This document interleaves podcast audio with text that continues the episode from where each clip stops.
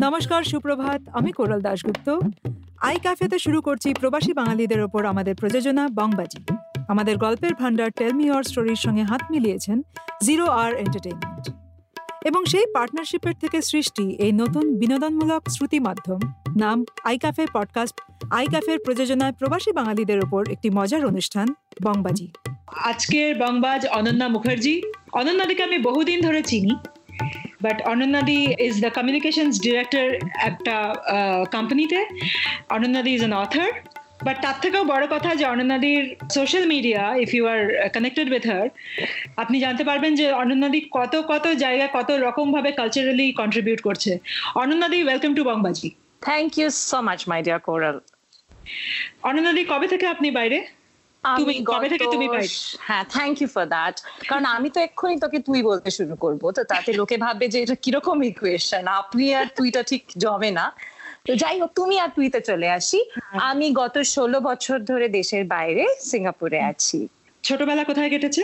ছোটবেলাটা অ্যাকচুয়ালি আমি হচ্ছে ওই মানে ইন্ডিয়া বলে না পুরো ইন্টিগ্রেশন দেখানো যে একটা পারফেক্ট এক্সাম্পল ষোলো পনেরোটা স্টেটে আমার ছোটবেলা কেটেছে।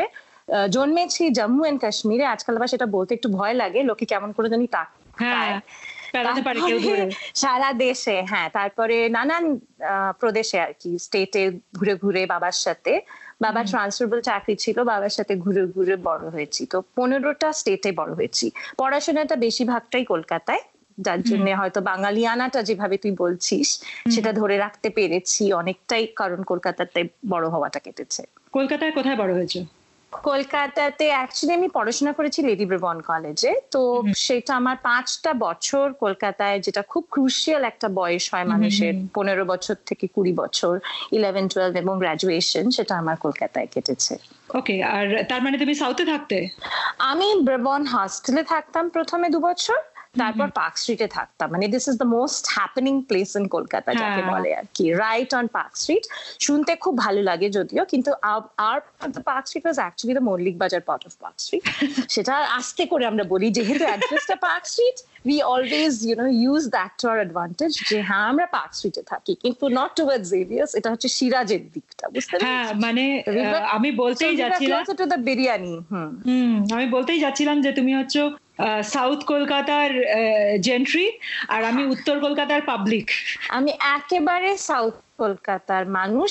ইনফ্যাক্ট আমার দাদুরা প্রায় দুশো বছর আগের থেকে আর কি লেক মার্কেটের ওরা লোকজন। তো রাধু বাবুর চায়ের দোকান এবং জনক রোড হচ্ছে আমাদের origin so we are very very much একেবারে দক্ষিণ কলকাতার লোকজন। তোমার সাথে শান্তিনিকেতনের একটা খুব ইন্টিমেট কানেকশন আছে সেটা হ্যাঁ সেটা ভীষণ ইন্টিমেট কানেকশন আমার মার মামা মায়ের মামা ছিলেন ভাইস চ্যান্সেলর শান্তিনিকেতনের. কালিদাস ভট্টাচার্য। তো উনি থাকাকালীন আমার মা পড়াশোনা করেছেন শান্তিনিকেতনে। আমার দিদি পড়াশোনা করেছে শান্তিনিকেতনে। আমার বাবা মা চুটিয়ে প্রেম করেছেন শান্তিনিকেতনে। তো ও আমাদের বাড়ির সবকিছুর সাথে বিশ্বভারতীর একটা ভীষণ ক্লোজ লিঙ্ক এবং আমি am the only one in the family যে বিশ্বভারতীতে না পড়েও বহু বছর গিয়ে বৈতালিকে সকালবেলা খোলদার খোল নিচে চলে এসেছি। বাট সেটা হচ্ছে আমার কানেকশন উইথ শান্তিনিকেতন। খুব প্রাণের কানেকশন একটা। বোঝাই যাচ্ছে। আহ, অনন্যাদি তুমি বললে লেডি ব্রবন কলেজে পড়েছো। আহ, জানতে ইচ্ছে হ্যাঁ। করছে যে তোমার ওই যেই সময় তুমি পড়েছো সেই সময় কোন শিক্ষক বা শিক্ষিকা তোমাকে সবচেয়ে বেশি ইন্সপায়ার করেছে এবং কেন? আমাদের সময় আমার মনে হয় সব শিক্ষক শিক্ষিকারাই একটা আম, জানি না আজকের দিনেও সেরকম হয় কিনা বাট তারা সত্যি মাতৃতুল্য হতেন এবং এত ভালোবেসে এত যত্ন করে পড়াশোনা করিয়েছেন আমাদেরকে এবং মানুষ করেছেন আমার মনে হয়। মানে I am indebted to my teachers আমার একটা ছোট্ট ঘটনা মনে পড়ে এবং আমি প্রায় সবাইকে বলি যখন আমি প্রথম ইলেভেনে ভর্তি হই আমরা সবাই বোর্ডে খুব ভালো রেজাল্ট করে এসেছিলাম। তো সবার একটা ওই বয়সে মনে হয়েছিল তেরো পনেরো ষোলো বছর বয়সে যে আমি কি না কি হয়ে গেছি যে এত ভালো রেজাল্ট করে এসেছি পাড়ায় সবাই খুব নামটাম করছে বাড়ির লোকেরাও মাথায় করে রাখছে। সেই সময় ব্রিবনে এসে দেখলাম আমাদের প্রথম দিন মায়া দত্ত তখন আমাদের প্রিন্সিপাল ছিলেন উনি ডেকেছিলেন স্টেজে সবাইকে যারা বোর্ড টপার্স। তো ওই দেড়শোটা মেয়ের ভিড়ে আঠেরোটি মেয়ে তখন স্টেজে উঠে গেছিল তার মধ্যে আমি ছিলাম না। তো তখন প্রথম মনে হয়েছিল ওরা তো নিজেদের ভিড়ে উইং টু উইং দাঁড়িয়ে আছে স্টেজে আমি তাহলে কোথায়? ওই যে একটা প্রথম দিন মনে হয়েছিল যে পৃথিবীটা অনেক বড় এবং নিজেকে যাই ভাবো there will always be people who are better than you or equal to you and you have to learn to appreciate তো তোমার ওই যে একটা মাটিতে এনে ফেলা প্রথম দিনে আই থিঙ্ক ওটা আমার জীবনের একটা ভীষণ ইন্সপিরেশনাল মোমেন্ট যে আমার মনে হয়েছিল যে আমি বিরাট কিছু করেছি ব্রেবনে ভর্তি হয়েছি। কিন্তু যখন দেখলাম আমি তো মানে ভিড়ের ওই আঠেরোটার মধ্যেও নই এবং ওই আঠেরোর জন্য গুতগুতি করে স্টেজে দাঁড়িয়ে আছে। তো it was a big learning for me আমার মনে হয় এটা একটা ভীষণ ইম্পর্টেন্ট দিন আমার জীবনে ছিল। তুমি পড়াশোনা লিটারেচার নিয়ে করেছ? না আমি ফিলোসফি নিয়ে পড়াশোনা করেছি এবং আমার ফিলোসফি অনার্স ছিল তার সাথে আমার পল সায়েন্স আর সোশিয়োলজি সাবসিডিয়ারিজ ছিল। ফিলোসফি কেন নিলে? অবশ্য জার্নালিজম করেছি। হ্যাঁ ফিলোসফি কেন নিলাম? এটা খুব ইন্টারেস্টিং কারণ আমার খুব ইচ্ছে করতো ইন্ডিয়ান ফিলোসফি গভীরভাবে পড়াশোনা করতে। তো সেটা আমি কিছুতেই সেটা হচ্ছিল না। তো তখন আমার মনে হয়েছিল যদি আমি ফিলোসফি নিয়েই মেজর করি তাহলে আমার পড়াটা হবে। আমি জানতে পারব বেদ সম্পর্কে বা উপনিষদ আমি পড়তে পারব। এবং আমার লজিক খুব ভালো লাগতো। তো ফিলোসফির যে অনার্স এর যে প্যাকেজটা আমাদের ক্যালকাটা ইউনিভার্সিটি সেটা খুব ইন্টারেস্টিং সেখানে তো সাইকোলজি পেপার আছে সেখানে লজিকের পেপার আছে এবং সেখানে খুব ভালো রকম ভাবে ইন্ডিয়ান ফিলোসফি এবং ওয়েস্টার্ন ফিলোসফি পড়ানো হয়। যার জন্য আমার খুব ভালো লাগতো পড়তে। পড়ার জন্য পড়েছি অনেস্টলি ওকে সিঙ্গাপুরে তোমার একটা জমজমাট বেঙ্গলি অ্যাসোসিয়েশন রয়েছে। সেটা কি আগে থেকেই ছিল নাকি তোমরা বানালে? আমি যখন এখানে আসি ষোলো বছর আগে তখন ডেফিনেটলি অ্যাসোসিয়েশনটা ছিল। বেঙ্গলি অ্যাসোসিয়েশন সিঙ্গাপুর একটা বেশ মানে একটা এস্টাবলিশড একটা অ্যাসোসিয়েশন বাই ইটসেলফ একটা ইনস্টিটিউশন তো বেশিরভাগ বাঙালি যখন নতুন আসে দে ইন্টারাক্ট চেনাশোনা বাঙালিদের সঙ্গে এবং দে বিকাম আ মেম্বার তো আমরাও সেভাবেই মেম্বার হই আমিও সেভাবেই মেম্বার হই। তখন আমি প্রথম চাকরি নিয়ে এখানে আসি। আমার বর তখন পড়াশোনা করছিল। তো তখন আমরা যা হয় আর কি ওইটা বেঙ্গলি অ্যাসোসিয়েশনের মেম্বার হলাম এবং হট করে একজন নাটকে ডেকে নিল। আমি জীবনেও তার আগে নাটক টাটক করিনি। নাচতাম চিরকাল। কিন্তু সে ভাবলো এ তো বোধহয় নাটক করতে পারে। তো আমাকে ডেকে নিল নাটকে এবং কাজের লোকের দুটো রোল পরপর দুটো নাটকে কাজের লোকের রোল দিয়ে আমার নাটকের সূচনা। তো নাটকের একটা নাটকে ডায়ালগ ছিল যে পাঁচবারই কাজ করি। আমার মনে আছে স্টেজে যখন শেষ হয়ে গেল নাটক পর্দা পড়ে গেছে আমরা এসে কার্টন কলে সবাই বাও করে অডিয়েন্স দাঁড়িয়ে আছে। খুব ভালো নাটক হয়েছে। তখন আমি নিজেকে ইন্ট্রোডিউস করে বলেছিলাম যে দুবারির কাজ তো এখানে আছে আর যদি তিনটে পেয়ে যাই তাহলে মনে হয় হয়ে যাবে তো সেই থেকে আর কি লোকেদের সাথে আলাপ এবং অনেক বন্ধু বান্ধব have been associated with the association for very long আমাদের একটা মিলন বলে ম্যাগাজিন বেরোয় প্রতি বছর বাংলা ম্যাগাজিন সেটাতে আমি লিখি। তারপরে নানান রকম নাটক করি প্রোগ্রাম করেছি নিজে অ্যাঙ্কার করি ওই আর কি। যেভাবে হোক আর কি কালচারটাকে বাঁচিয়ে রাখা সংস্কৃতিটাকে বাঁচিয়ে রাখা একটু বাংলায় গল্প করতে পারার আনন্দ বাংলা বই বাংলা সিনেমা এই এই নিয়ে থাকা। হ্যাঁ তোমার মানে আমি যেহেতু তোমার সাথে নানা রকম সোশ্যাল মিডিয়ায় কানেক্টেড তাই আমি জানতে পারি যে তোমার কিছু স্পেশাল বন্ধু আছে যারা প্রায় তোমার প্রত্যেক পোস্টে থাকে। তাদের সাথে বন্ধুত্বটা কীরকম? ওখানে গিয়ে আলাপ যেমন মিঠি বা মিঠু বলে একজন আছে যাকে আমি প্রত্যেকটা পোস্টে দেখি তোমার। হ্যাঁ অলমোস্ট সব জায়গাতেই হয়তো দেখতে পাস। কারণ আমরা হ্যাঁ এখানেই আলাপ এবং আমরা নাটক করি একসাথে এবং একটা গ্রুপ থিয়েটারে একসাথে কাজও করতাম অনেক দিন কাজ করেছি একসাথে। প্লাস ওই বাঙালি সার্কেলে যা হয় বিকাম ফ্রেন্ডস বিকাম ফ্যামিলি কারণ এখানে সবাই ওই বাড়িঘর ছেড়ে এসেছে আত্মীয় স্বজন কারোরই বেশি নেই। আমার যদিও ননদ থাকে এখানে উইচ ইজ গ্রেট কারণ এক ফ্যামিলি থাকা একটা এই শহরে। বাট ওই বন্ধুরাই তখন ফ্যামিলি হয়ে যায় এবং সব অনুষ্ঠানেই তাদের একসাথে যাওয়া আসা বা কমন ইন্টারেস্ট থাকে। তো ইন্ডিয়ান কোনো প্রোগ্রাম হলে হয়তো একসাথে গেলাম এলাম। আর সেটা কিছুটা আর কি জীবনের কিছুটা পার্ট যেটা হয়তো সোশ্যাল মিডিয়াতে দেখা যায়। তো সেই সব বন্ধুরা হ্যাঁ এখানে এসেই সকলের সাথে প্রায় আলাপ। কিছু আমার স্কুলের বন্ধু কলেজের বন্ধুরাও আছে। তো ব্রেমনের বন্ধুরাও আছে কিছু এবং আমি লাস্ট যেটা স্কুলিংটা যেখান থেকে শেষ করি দুর্গাপুর থেকে। সেখানকার আমার ক্লাসমেট এখানে থাকে। তো সেটা একটা বিরাট বোনাস আর কি। তার সাথে আমি ক্লাস সেভেন থেকে একসাথে পড়াশোনা করেছি। ওকে তোমার আমার সাথে তোমার একটা পুরনো কথা আমার মনে পড়ছে যেখানে আমরা কথা বলছিলাম যে তোমার পরিবারের প্রচুর স্মৃতি তুমি আজও খুব যত্ন করে ধরে রেখেছো। সেটা মানে গয়না গৃহসজ্জা থেকে শুরু করে বাসন হাতের কাজ নানা রকম। সেগুলোর কথা একটুখানি আমাদের দর্শককে জানাও। আচ্ছা সেটা আসলে আমি ভীষণ পুরনো জিনিস নিয়ে থাকতে ভালোবাসি বোধ হয় কারণ অনেকে আছে যারা মুভ অন করে যান আমার একটু আঁকড়ে থাকা অভ্যেস। এবং I take a lot of pride আমার মনে হয় প্রত্যেকটা মানুষের নিজের রুট নিয়ে গর্বিত হওয়া উচিত। এবং আমি সত্যি খুব গর্বিত যে পরিবারে আমার জন্ম হয়েছে যেভাবে আমাকে বড় করা হয়েছে এবং যত সুন্দর সুন্দর মধু স্মৃতি নিয়ে আমি বড় হয়েছি আমার ওটা নিয়ে আমার ওটা আমার সম্পদ। তো আমার ওটা খুব ভালো লাগে। এবং বাড়িতেও আমি দেখেছি যে যেহেতু আমি ওই জিনিসগুলো খুব যত্ন করে রাখি উত্তরাধিকার সূত্রে বেশিরভাগটাই আমার কাছে চলে এসেছে। তো আমার ঠাকুমা হয়তো কোনো একটা জিনিস কাউকে দিতে চেয়েছেন মনে হয়েছে যে আমার ডাক নাম মাম এটা মামকে দেব মাম রাখবে। তো এরম করে করে আমার কাছে জিনিস জড়ো হতে থেকেছে এবং আমার শাশুড়িও হয়তো একটা কিছু মানে পুজোর বাসন ওনার সেই দুশো বছর আড়াইশো বছরের পুরো পুজোর বাসন মন্দিরের বাসন সেগুলো এই ছোট বউয়ের কাছেই এসেছে। কারণ উনি জানেন যে ও ভালোবাসে এগুলোকে যত্ন করে রাখবে এবং ওই ট্রেডিশনটাকে ধরে রাখবে।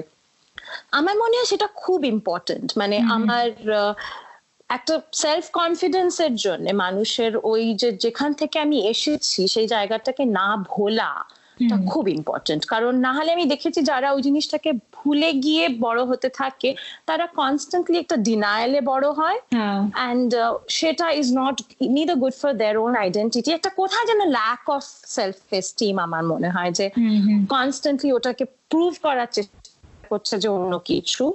এবং ইট ইজ নট অ্যাবাউট আমরা কোন ইকোনমিক স্টেটাস বা কি থেকে এসেছি। It is way we are from so I think ওটা আমার কাছে খুব খুব ইম্পর্টেন্ট এবং আমার হাজবেন্ডেরও ঠিক ও সেরকমই একটা একটা সেন্টিমেন্ট আছে যার জন্য আমাদের ওটা খুব প্রিজার্ভ করে রাখতে ভালোবাসি। তো আমি ছোট্ট তোকে একটা এক্সাম্পল দিচ্ছি।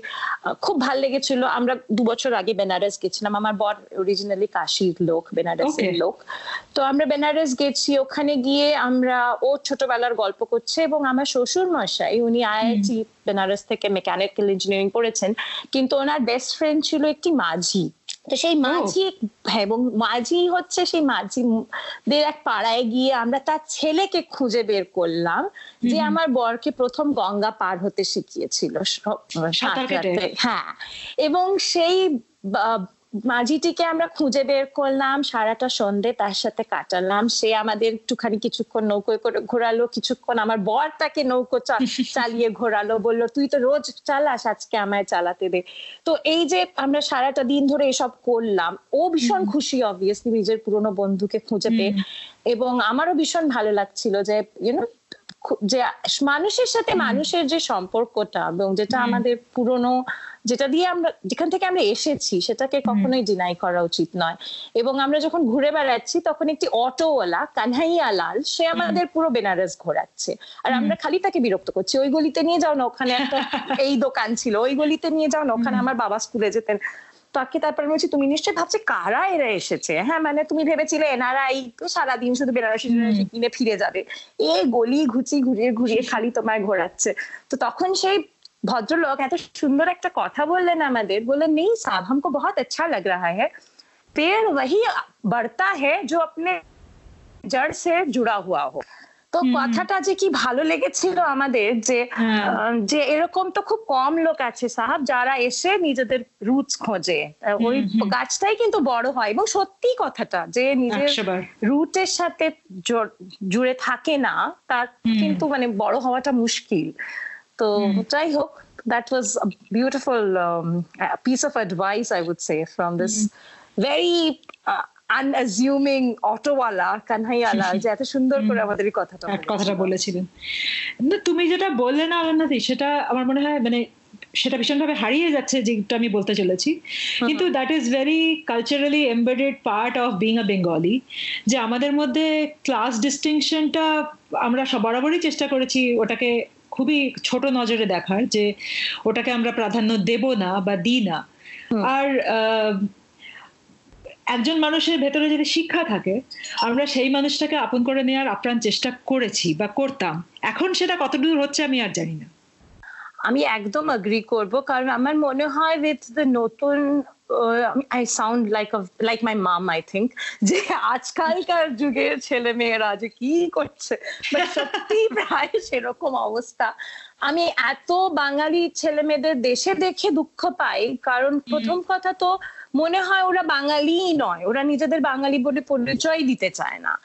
এবং ফগেট বাঙালি ভ্যালিউজ আমি কলকাতা শহরে সাউথ সিটি মলে শুধু বাঙালি বাচ্চাদের মুখে ইংরেজি আর হিন্দি শুনে ভাবি যে এরা আর খুব খারাপ ইংরেজি খুব খারাপ হিন্দি দুটোই।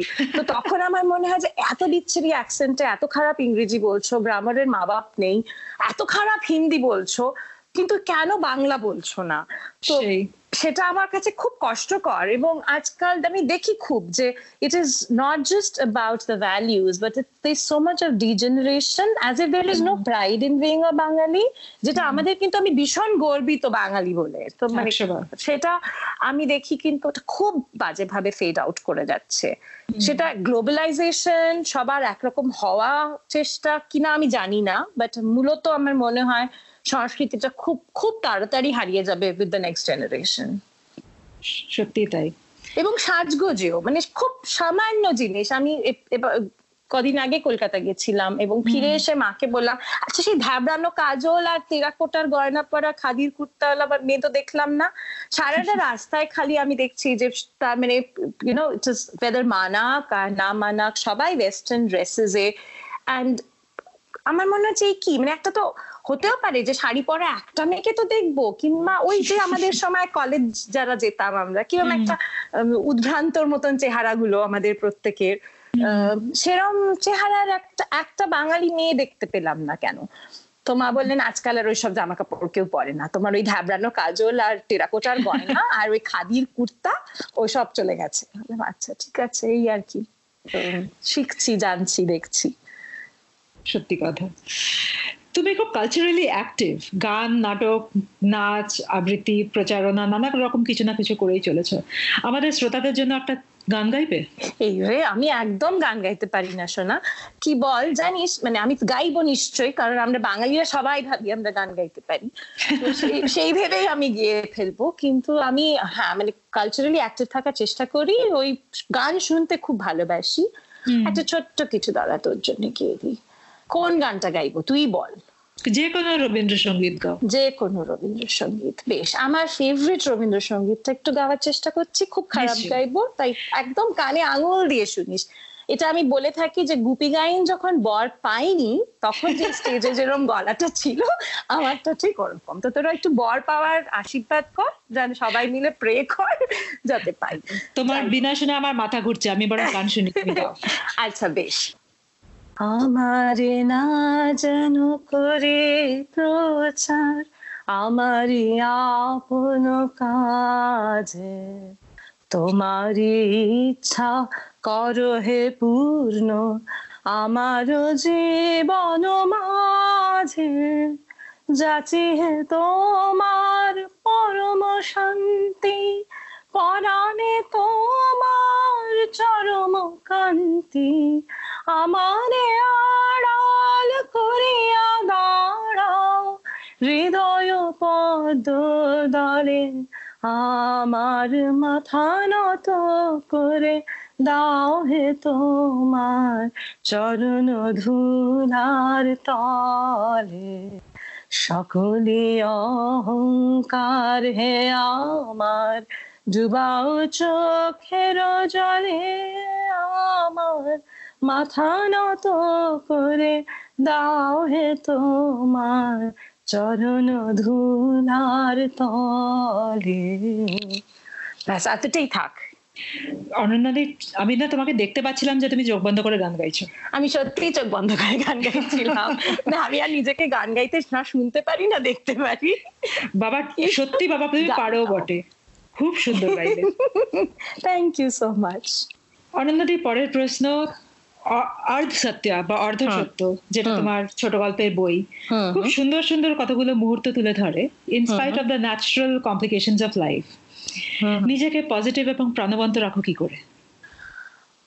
আমার মনে হয় জীবনের প্রত্যেকটা জিনিসই একটা ভালো এবং একটা খারাপ কিছু শিখিয়ে যায়। বা মানে সেটা it is up to us আমরা তার থেকে কি শিখলাম। তো every incident teaches us something every realisation teaches us something এবং কোনোটাই like I said in my book যে ইউনিভার্সালি ভালো বা ইউনিভার্সালি খারাপ নয়। তো ওরকম কোনো তোর যদি আমার বইয়ের কাভারটা মনে থাকে it is a Venn diagram এবং book the circles are incomplete right they are complete circles এবং there is always an intersection between truth and untruth তো একটা ওই এরিয়া অফ গ্রে হয় যেটা হয়তো আমরা দেখতে পাচ্ছি না। তো আমি শুধু আমার পার্সপেক্টিভে ট্রুথটা দেখে বা ভালোটা দেখে ভাবছি এটা ভালো বা এটা খারাপ। সেটা হয়তো নাও হতে পারে। তো জীবনে পজিটিভ থাকার জন্য আমার মনে হয় কুশনটা রাখা খুব দরকার যে maybe there is something that I can see হয়তো ওটা আমারই লিমিটেশন আমি বুঝতে পারছি না একটা জিনিস। এটা এত খারাপ কেন হলো? যেটা আমরা মাঝে মাঝে ভেবে থাকি না যে এত খারাপ হলো আমার সাথে বা এই জিনিসটা এত খারাপ হলো। সেটার হয়তো একটা ভালো দিক আছে যেটা আমি দেখতে পাচ্ছি না এবং সেটা আমাকে খুঁজে বের করতে হবে। এটা আমার দোষ বা ভুল বা অক্ষমতা নয়। এটা আমাকে খুঁজে বের করতে হবে। তো আই থিঙ্ক ওই অ্যাটিটিউডটা নিয়ে যদি মানুষ বাঁচতে পারে যে সবটাই ঠিক নয় বা সবটাই ভুল নয় এবং আমি শুধু সবটাই খারাপ নয়। সবটাই খারাপ নয় তো আমার মনে হয় সেটা হেল্পস অনেকভাবে জীবনে নিজেকে গড়ে তোলাতে এবং সাকসেসফুল হওয়াতে এবং শান্তিতে থাকাতে আই থিঙ্ক সবচেয়ে ইম্পর্টেন্ট সেটা। কারণ otherwise you live with other people's burdens that are not not even yours নিশ্চয়ই। আচ্ছা একটা খুব গুরুত্বপূর্ণ প্রশ্ন। বল। এই যে এক হাজার বাঙালি পদগুলো রান্না করে করে ইনস্টাগ্রামে ঢোকা সেগুলো কার কাছে শেখা? এবং মানে সেগুলো দেখে আমার প্রচণ্ড রাগ হয়, কারণ সেগুলো আমি খেতে পারি না, শুধু দেখতে পারি। তার জন্য তোকে আমার বাড়ি আসতে হবে। এবং সেটা খুব সহজ একটা উপায়, একটা ছোট্ট দৌড়ে গিয়ে একটা জেট এয়ারওয়েজ আর কি জেট এয়ারওয়েজ আজকাল চলে না। কি জানি ওই এয়ার ইন্ডিয়া আর ইন্ডিগো আর সিঙ্গাপুর এয়ারলাইন সব চলে তোর শহর থেকে, আমার শহরে পাঁচ ঘণ্টা লাগে মোটে আসতে।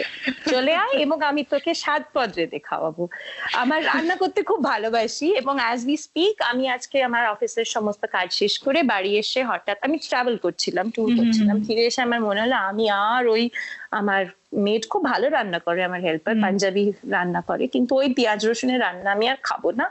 আমি আজকে এসে একটু আগে এই কলটা করার আগে আমি বসে লাউ চিংড়ি এবং ডাল এবং পার্শে মাছ রান্না করেছি এক্ষুনি। তো ওটা আমার কাছে একটা থেরাপি আর কি। মানে আমার ফিলিং ভেরি টায়ার্ড আমার খুব জেট ল্যাগ লাগছিল আমার ভালো লাগছিল না কিছু কাজ করতে। আমার মনে হলো আমি একটুখানি এনার্জাইজড হয়ে যাব একটু রান্না করলে। তো আমি ওইভাবেই রান্নাটা করি। আর শেখা অনেকটাই আমার মার কাছে শেখা কিছু আমার ঠামার কাছে শেখা কিছু দিদু মানে বাড়িতে যে যেরম রান্না করতো ওই স্বাদটাকে মনে করে করেই রান্না করা। কারণ আমি বেশিরভাগটাই হস্টেলে থেকেছি। স্বাদটা মনে করে করে মানে ওনারা কেউ তোমাকে হাত ধরে শেখাননি? কেউ আমায় হাত ধরে শেখায়নি।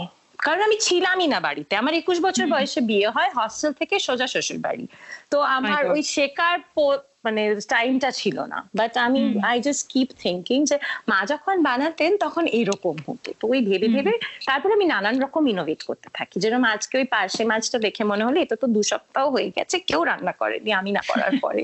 এটাকে একটু কিছু করতে হলে তাতে আমি একটু দুটো গন্ধরাজের পাতা ছেঁড়ে দিয়ে দিলাম। তো ওটা একটা বেশ সুন্দর একটা ফ্লেভারি গন্ধরাজ পার্শে হয়ে গেল। তো আমি ওই করতে থাকি আর কি। সারাদিন বানিয়ে বানিয়ে কিছু না কিছু। এবং আমাকে রেসিপি জিজ্ঞেস করলে অর্ধেক সময় বলতে পারব না। কারণ প্রতিদিনই আমি কিছু না কিছু বানাচ্ছি রান্নাঘরে যাই হোক মানে এই আর কি। আজকের পডকাস্টটা শোনার পরে যদি আমার মা শোনে তাহলে আমি আরও একবার ঝাড় খাব।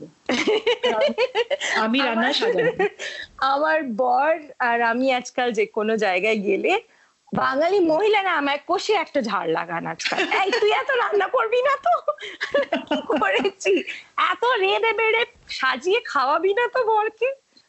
কি মুশকিল? তুই করবি? আর বরেরা দেখে দেখে এসে বলে ওই দেখো অনন্যা চাকরি করেও রান্না করছে। আর কি মুশকিল। না সেটা একেবারেই মানে খুব আনফেয়ার কারণ অনেকে ভালো লাগে অনেকে লাগে না। তো ওটা কোনো কোনো ক্রাইটেরিয়া নয় ভালো হওয়ার যে রান্না করতে হবে। আমার খুব মজা লাগে রান্না করতে। আমি সেই হ্যাঁ, জন্য আমার মা আসলে ভীষণ ভালো রান্না করে আর আমার রান্নার উপরে কোনো ইন্টারেস্ট নেই। মানে মা আমাকে বলবে জলটা গরম করে রান্নায় দিবি। ধ্যাত তারিখে তাড়াতাড়ি শেষ করো তুমি আগে। তো আমার সাথে মার এই জিনিসগুলো হয় মানে আমার ইন্টারেস্ট সম্পূর্ণ অন্য জায়গায়। আর তাই জন্য কিন্তু যখন তুমি খাবারগুলো ছবি লাগাও তখন মনে হয় যে হা হা এটা কীরকম যেন জীবনে কি যেন নেই? ব্যাস ওই তো বললাম ফ্লাইট ধরে চলে আস। শিখতেই হবে তারও কোনো মানে নেই খেতে পেলেই হলো তো। খেতে পেলেই হলো। কেউ একটা বানাচ্ছে চলে আয়। পরের প্রশ্ন অরণ্যদি। বল। তোমার আলমারিতে ঠিক কতগুলো শাড়ি আছে? আর সেগুলোকে মেনটেন করো কি করে? ওরে বাবা রে এটা একটা ভীষণ মুশকিলের প্রশ্ন। আমি অনেস্টলি জানি না আমার আলমারিতে কত শাড়ি আছে। দুয়েক আড়াইশো মতো বোধ হবে। তার মধ্যে আমি হ্যাঁ এটা খুব লজ্জার ব্যাপার খুবই খুব খারাপ ব্যাপার। মানে কিনেই যাই কিনেই যাই কম্পালসিভ বায়ার এবং পরি খুব বলে আরও কেউ কিছু বলতেও পারে না। আমার বরকে আমার বেডরুমের আলমারি থেকে তাই বের করে দিয়েছি। একটা কোনা একটুখানি দুটো শার্ট রাখার জায়গা দিয়েছি। আমার গেস্ট রুমের আলমারি আমার কবজায়, আমার মেয়ের বেডরুমের আলমারিও আমার কবজায়। তাও আমি দেখছি যে সুটকেসে আজকাল শাড়ি রাখতে হচ্ছে। তো এই, এইভাবে হোর্ডিং এর স্বভাব এবং মেনটেন কি করে করি? এই দেশে খুব সহজ মেনটেন করা আসলে। কারণ শুধু রেগুলার পড়া তো হয় না সেভাবে। শুধু ওই তোর কোনো অকেশনে পড়া হলো। তো একটা শাড়ি হয়তো দু বছরে একবার বেরোলো। যার জন্য শাড়িগুলো অতটা ঘষে মজে যায় না। তো ধুলোবালি নেই। কলকাতায় শাড়ি মেনটেন করতে অনেক কষ্ট হতো। এখানে শাড়ি মেনটেন করা খুব সহজ এবং বিশেষ কিছু অসুবিধা হয় না। রোদ্দুরটা পাই না খালি। সেটা একটা ড্রব্যাক তো ওই মাঝে মাঝে একটু ধূপ লাগা এই এই কর সেই কর বলে কোনো রকমের রোদ্দুর লাগানো। বাট ওই পাল্টে পাল্টে রাখা স্পেশালি জামদানি টাইপের শাড়ি বা পুরনো বেনারসি টাইপের শাড়িগুলোকে একটু ভাঁজ খুলে আবার ভাঁজ করে রাখা। বাট জেনারেলি আমি খুব very low maintenance kind of a person যে জিনিসটা বেশি মেনটেন করতে হবে সেটার দিকে আমি যাই না। কুঁড়ে আর কি। তো শাড়িগুলো সব নতুন নতুনই থেকে যায়। কারণ এত জড়ো করেছি খুব লজ্জার ব্যাপার সেটা। মানে বলিস না আর কি। না আমি কখনো সুযোগ পেলে পারে দু চারটা চুরি করে নিয়ে আসব। একদম। যেটা তোর ইচ্ছে নিয়ে যাস। আমার মেয়ে কতটা কি পরবে আমি জানি না। শাড়িগুলোর যে কি হবে তাও আমি জানি না। সেজন্য যেটা মেয়েকে জিজ্ঞেস করো করো যদি না নেয় উত্তরাধিকার সূত্রে আমাকে দিয়ে দিও। একদম। মেয়ে নিলে হয়তো বেছে বেছে দুটো তিনটে নেবে। বাকি সব তুই নিয়ে যাস। অরণ্যতি শেষ প্রশ্ন যেটা আমি অনেককে করা করি এবং তাদের থেকে শেখার চেষ্টা করি। তুমি কালচারালি অ্যাক্টিভ চাকরি করছ পড়াশোনা করেছ ভালো। তোমার হাজবেন্ড ডাক্তার আর্মড ফোর্সেসে রয়েছেন। তোমার মেয়ে তোমাদের যে কাজ কর্মসূত্রে হোক বা পার্সোনাল ইন্টারেস্টেই হোক তোমাদের যে জগৎটা সেই জগৎটা দিয়ে নিজের মেয়েকে ইন্সপায়ার করো ঠিক কি করে আর ওকে মানুষ করার পেছনে তোমাদের যেই জগৎটা নিজের ইন্টারেস্টে বানিয়েছো সেই জগৎটাকে জগৎটাতে ওকে ওই এক্সপোজারটা কীভাবে দাও? ওকে তো এটাতে একটা ছোট্ট কারেকশন করে দিই। আমার বর ছিল ইন্ডিয়ান আর্মিতে আগে। আর ডাক্তারিও. করতো। এখন সে পড়ায় এখানে ইউনিভার্সিটিতে হ্যাঁ তো he teaches sports medicine and sports science এখানকার ইউনিভার্সিটিতে পড়ায়। এবং মোস্ট ইম্পর্টেন্টলি আই থিঙ্ক আমার মেয়েকে um, আমরা যেভাবে বড় করেছি তাতে আমি যখন পড়াশোনা শুরু করেছি আমার সায়েন্সে খুব ভালো স্কোর ছিল as a student I chose to do arts which was a big thing in the early nineties যখন আমি প্রথম বলেছিলাম যে আমি আর্টস নিয়ে পড়ব বাড়িতে মানে মা- বাজ পড়ে পড়ার মতন আর কি। এই কি কেন? মানে এরকম আর রিয়াকশন এই কি কেন? আগে ইলেভেন টুয়েলভে সায়েন্স পড়ে নাও তারপরে তুমি আর্টস পড়ো এরকম একটা অ্যাটিটিউড ছিল। সেই সময় তখনও লোকেরা হিউম্যানিটিস কে এই চোখে দেখতো না যেরকম এখন দেখে। আর তখন আমি জেদ করে বলেছিলাম যে না আমি জার্নালিজম করব এবং আমি ফিলসফি পড়ব এবং আমি মাস কমিউনিকেশন বলে একটা জিনিস করব যেটা কেউই প্রায় জানতো না যে সেটা কি হয়। এবং I না I sound like a dinosaur when I say this. তো আমার বাবাকে আমি বলেছিলাম আমি টেলিভিশন জার্নালিস্ট হতে চাই। তো বাবা বলেছিলেন what is the glory in standing in front of a camera and speaking তো আমি বলেছিলাম যে না ইট ইজ মোর টু ইট মানে তখন বাবা আমায় বলেছিলেন যে তুমি কিন্তু প্রিপেয়ার্ড হয়ে থেকো। তাহলে সারা জীবন তুমি কিন্তু মানে একটা শু স্ট্রিং বাজেটে তোমার জীবন কাটবে। তো তুমি লিপস্টিক মানে কেনার টাকা খালি রোজগার করতে পারবে। তো আমি বলেছিলাম যে না এটা আমার প্যাশন আমি এটাই করব। আমার জার্নালিজম হওয়াই জীবনে একমাত্র লক্ষ্য এবং আমি জার্নালিস্টই হব। জার্নালিজম পড়াই একমাত্র লক্ষ্য এবং জার্নালিস্ট হব।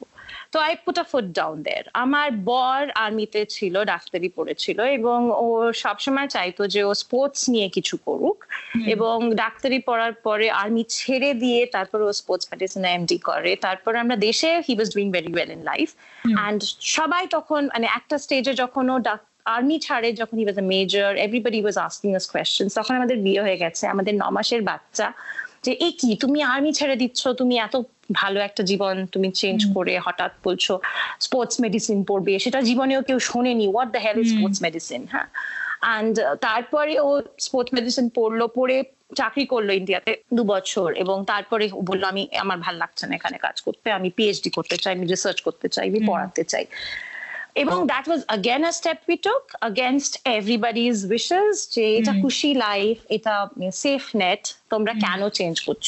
এবং ওর একটাই কথা ছিল যে no I want to pursue my passion and I am ready to do anything for it I think আমার মেয়ে আজকে ও সিনেমা নিয়ে পড়াশোনা করছে এবং it is not a very সিঙ্গাপুরের ল্যান্ডস্কেপে it is not the most popular curriculum এখানে লোকেরা হ্যাঁ এবং আমাকে অনেক বাঙালিরাও এসে বলেছেন তোমাদের কি সাহস? তোমরা ওকে সাপোর্ট করছ। কারণ তো কেউ সবাই জানে যে কি হবে কেউ জানে না। তো যখন ও বলল যে ও ফিল্ম নিয়ে পড়াশোনা করতে চায় তখন আমরা জিজ্ঞেস করলাম যে I you sure this is what you want to do তখন ও বলল যে আমি এটাই করব আর আইল স্টার্ভ তো আমি হেসে বলেছিলাম এটা করেও ইউ উইল স্টার্ভ বাট তুমি যখন এটাই করতে চাও you can go ahead and do it কারণ আমরা তো কোনোদিন নিজেরাই কারোর কথা শুনিনি এবং নিজেরা নিজেদের প্যাশন ফলো করেছি নিজেদের যেটা ঠিক মনে হয়েছে সেটাই করেছি এবং গড উইলিং টাচওয়ার্ড আজকে ভালো আছি। তো আই এম শিওর তুমি যদি নিজের ফিল্ডে ভালো করে হার্ড ওয়ার্কের কোনো is if there is talent there is hard work uh, and there is enough uh, patience and perseverance mm. it will come your way. Success will come your way. হয়তো আজ নয় হয়তো কাল হয়তো একটু বেশি সময় লাগবে কিন্তু আসবে। তো আমার মনে ওটা ওর কাছে আমাদের দুজনের সবচেয়ে বড় influence in her character building হচ্ছে যে pursue your passion and if you can make it your profession there is nothing like it Virat influence ওটা হয়তো আমাদের দুজনেরই হয়েছে ওর উপরে এবং সারাক্ষণই সেটাও কোট করে যে I have parents who have done things very differently from the rest of the uh, crowd, and therefore mm. I can take this step.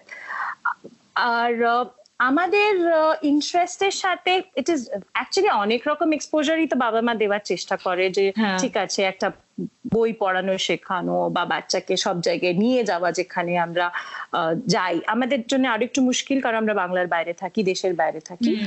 আমার মনে হয় সাকসেসফুলি যেটা করতে পেরেছি হচ্ছে বাচ্চা বাংলা বলতে পারে বাংলায় কথা বলে বাবার সাথে। সব রওনা হওয়ার সময় দুর্গা দুর্গা বলে সেটা সব বড় কথা।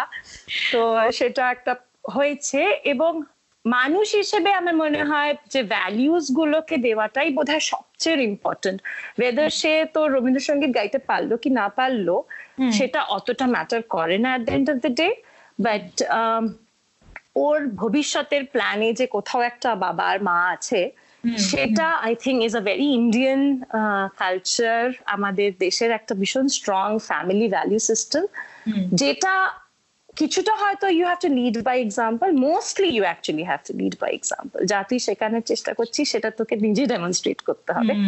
তবেই ও সেটা শিখবে। আমি সারাক্ষণ বলি it's not God who's watching you it's your child child who's watching so be very careful you know whatever you do কোথাও না কোথাও বাচ্চাটা এসে ওটা বলবে এবং আমার ছোট ছোট ঘটনা হয়। এখন তো গুনগুন আমার মেয়ে অনেক বড় হয়ে গেছে so we have very open conversations and একদিন কি একটা কথা আমাকে বলল যে না তোমার তুমি আর কত বছর চাকরি করবে? I want to take care of you And I said, না but why would you want to take care of me? আমি তো ইন্ডিপেন্ডেন্ট আমাকে তো তোমার করতে হবে না। কিন্তু বলল না একটা সময় পরে তোমাকে আর করার দরকার নেই কারণ তুমিও তো লুক আফটার করো দাদু দিদুর তো ইউনো সামওয়্যার ওরা কিন্তু রেজিস্টার করে। মানে ওরা কিন্তু আমি কোনোদিন ওকে গিয়ে বলিনি দেখো আমি আমার বাবা মার খেয়াল রাখি বা I I make sure that they are financially supported বা whatever I don't tell her that but ও কিন্তু ওটা নোটিস করে। ও কিন্তু জানে ও ভাবে এটাই করতে হয়। So and not not that I'm expecting her to, but ওর মাথায় ওটা আছে যে আমি ফাইন্যান্সিয়ালি এতটা ইন্ডিপেন্ডেন্ট হব যে I can take care of everybody in the family আমাকে হতে হবে ইন্ডিপেন্ডেন্ট এতটা বা এতটা রেসপন্সিবল হতে হবে। তো ওই জিনিসগুলো আমার মনে হয় শিখিয়ে শিখিয়ে যতটা হয়, বলে বলে যতটা হয়, তার থেকে দেখিয়ে দেখিয়ে অনেক বেশি হয়। তো that is I think my parenting tip to you যে যা করবি ও ঠিক কিন্তু দেখছে। ও সব দেখছে ও সব শিখছে এবং ও ভালোটাও শিখবে ও খারাপটাও শিখবে। কত কিছু তো খারাপ জিনিসগুলো বাচ্চারা টক করে শিখে ফেলে বা আমার যেটা করে। তখন মানে ইস আমি এগুলো না করলেই না। কিন্তু যাই হোক that is mm. the i hope i answered your question absolutely brilliantly thank uh, you. ভীষণ ভালো লাগল। অনন্যাদি খুব ভালো লাগল তোমার সাথে কথা বলে। আর আমি অনেকের সাথে কথা বলি এবং অনেকের থেকে নানা রকম ইন্সপিরেশন নিই। আর তোমার সাথে কথা বলা তো অনেকদিন ধরে ডিউ ছিলই। ভীষণ ভালো লাগল কথা বলে ভীষণ অনেক কিছু জানলাম অনেক কিছু শিখলাম। Thank you so much for finding time My pleasure, and thank you for giving me this opportunity to chat with you and uh, be a member of this whole fun idea. totally my pleasure. আজকের বংবাজি এই পর্যন্তই। পরের সপ্তাহে ফিরে আসব আবার আরেক বংবাজকে ধরে। আপনারা শুনছেন বংবাজি, আমাদের শ্রুতি মধ্যম। আই ক্যাফে পডকাস্ট সাবস্ক্রাইব করুন W W dot podcast dot এবং অন্যান্য অডিও অ্যাপে আমাদের ফিডব্যাক জানান বা বংবাজিতে অংশ নেবার জন্য ইমেল করুন hello at I cafe podcast dot কমে সাবস্ক্রাইব করতে ভুলবেন না। আর শুনতে থাকুন বংবাজি।